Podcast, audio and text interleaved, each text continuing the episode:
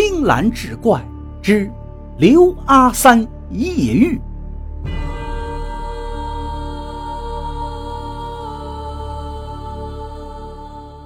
话说清末民初，皖北古黄出了个艺人，叫刘阿三。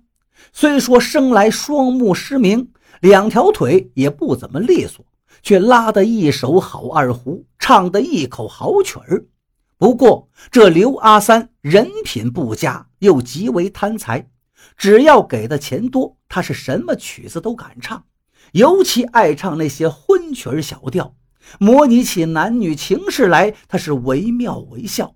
这一下，他的名气是更大了。这一年早春二月，恰逢佛光寺庙会，各方香客是云集而来。刘阿三早就占据了最具人气的佛光寺东墙角，支起二郎腿，架好二胡。很快，人们就把他围了个里三层外三层，在他对面。是红遍沙河两岸的白家马戏班搭起的马戏台。尽管白家马戏班有不少的名角和绝活，出场的戏子一个比一个卖力，锣鼓也是敲得震天价响，但就是热闹不起来。台下的看客稀稀落落，不用说，这些人呢，全都被刘阿三给吸引过去了。中午时分。刘阿三抱着大茶壶润嗓子，白家马戏班的白老班主走了过来，客气道：“刘先生啊，咱们呢也算是梨园的同行了。您这二胡拉的是真好，嗓门也清亮，果然是名不虚传。”这一番恭维让刘阿三很是受用，他打着哈哈说道：“啊哈哈哈，哪里哪里，不过呢。”白老班主话锋一转道：“您唱的那些曲儿啊，叫人实在不敢恭维。您可能不知道，白某我却看得清楚。听您唱曲儿的有不少是青皮后生，这些曲子对他们而言实在不甚相宜呀。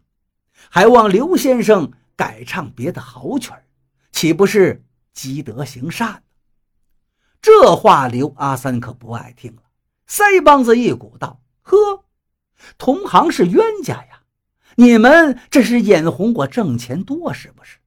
我实话告诉你，只要给的钱多，管他是人是鬼，我什么曲子都敢唱。”白老班主一听，叹了一口气道：“哎，人在做，天在看，您呀，当心报应吧。”说完，转身就走了。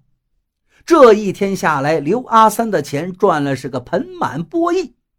庙会散了之后，刘阿三躲进一家饭馆，要酒要菜，美滋滋的吃了晚饭，便拎着二胡出了饭馆，准备找一家客栈先休息一夜，明天再回去。这时，只听一阵急匆匆的脚步声在他面前停了下来，有人向他问好。听声音是个挺和气的中年人。刘先生，在下呢是苏家寨苏八老爷的管家，受我们老爷的吩咐，请刘先生您到苏家大院唱曲儿。苏家寨距此有二十余里地，苏八老爷家有良田千顷，那是远近有名的大富豪啊，出手阔绰也是出了名的。刘阿三这心里一阵欢喜。却故意端起架子道：“哦，那恕刘某不恭。今日唱了一天了，嗓子都干得冒烟了。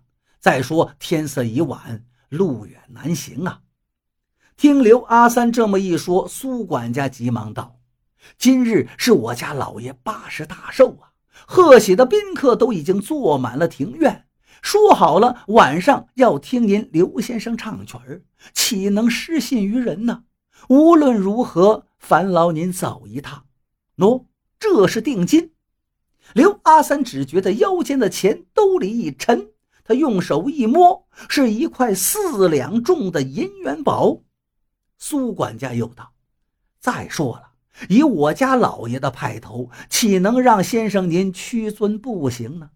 说着，他一击掌，只听一阵铃铛悦耳，一辆马车随着车夫“吁”的一声停到了刘阿三的身旁。刘阿三心花怒放，可脸上却并不表现出来，做无奈状，让苏家管家给拉上了马车。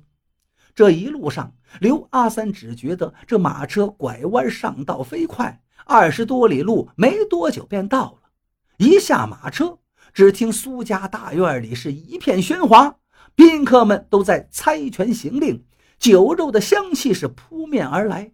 苏管家牵着刘阿三的衣襟，领着他穿门过廊，走了好大一会儿才停了下来。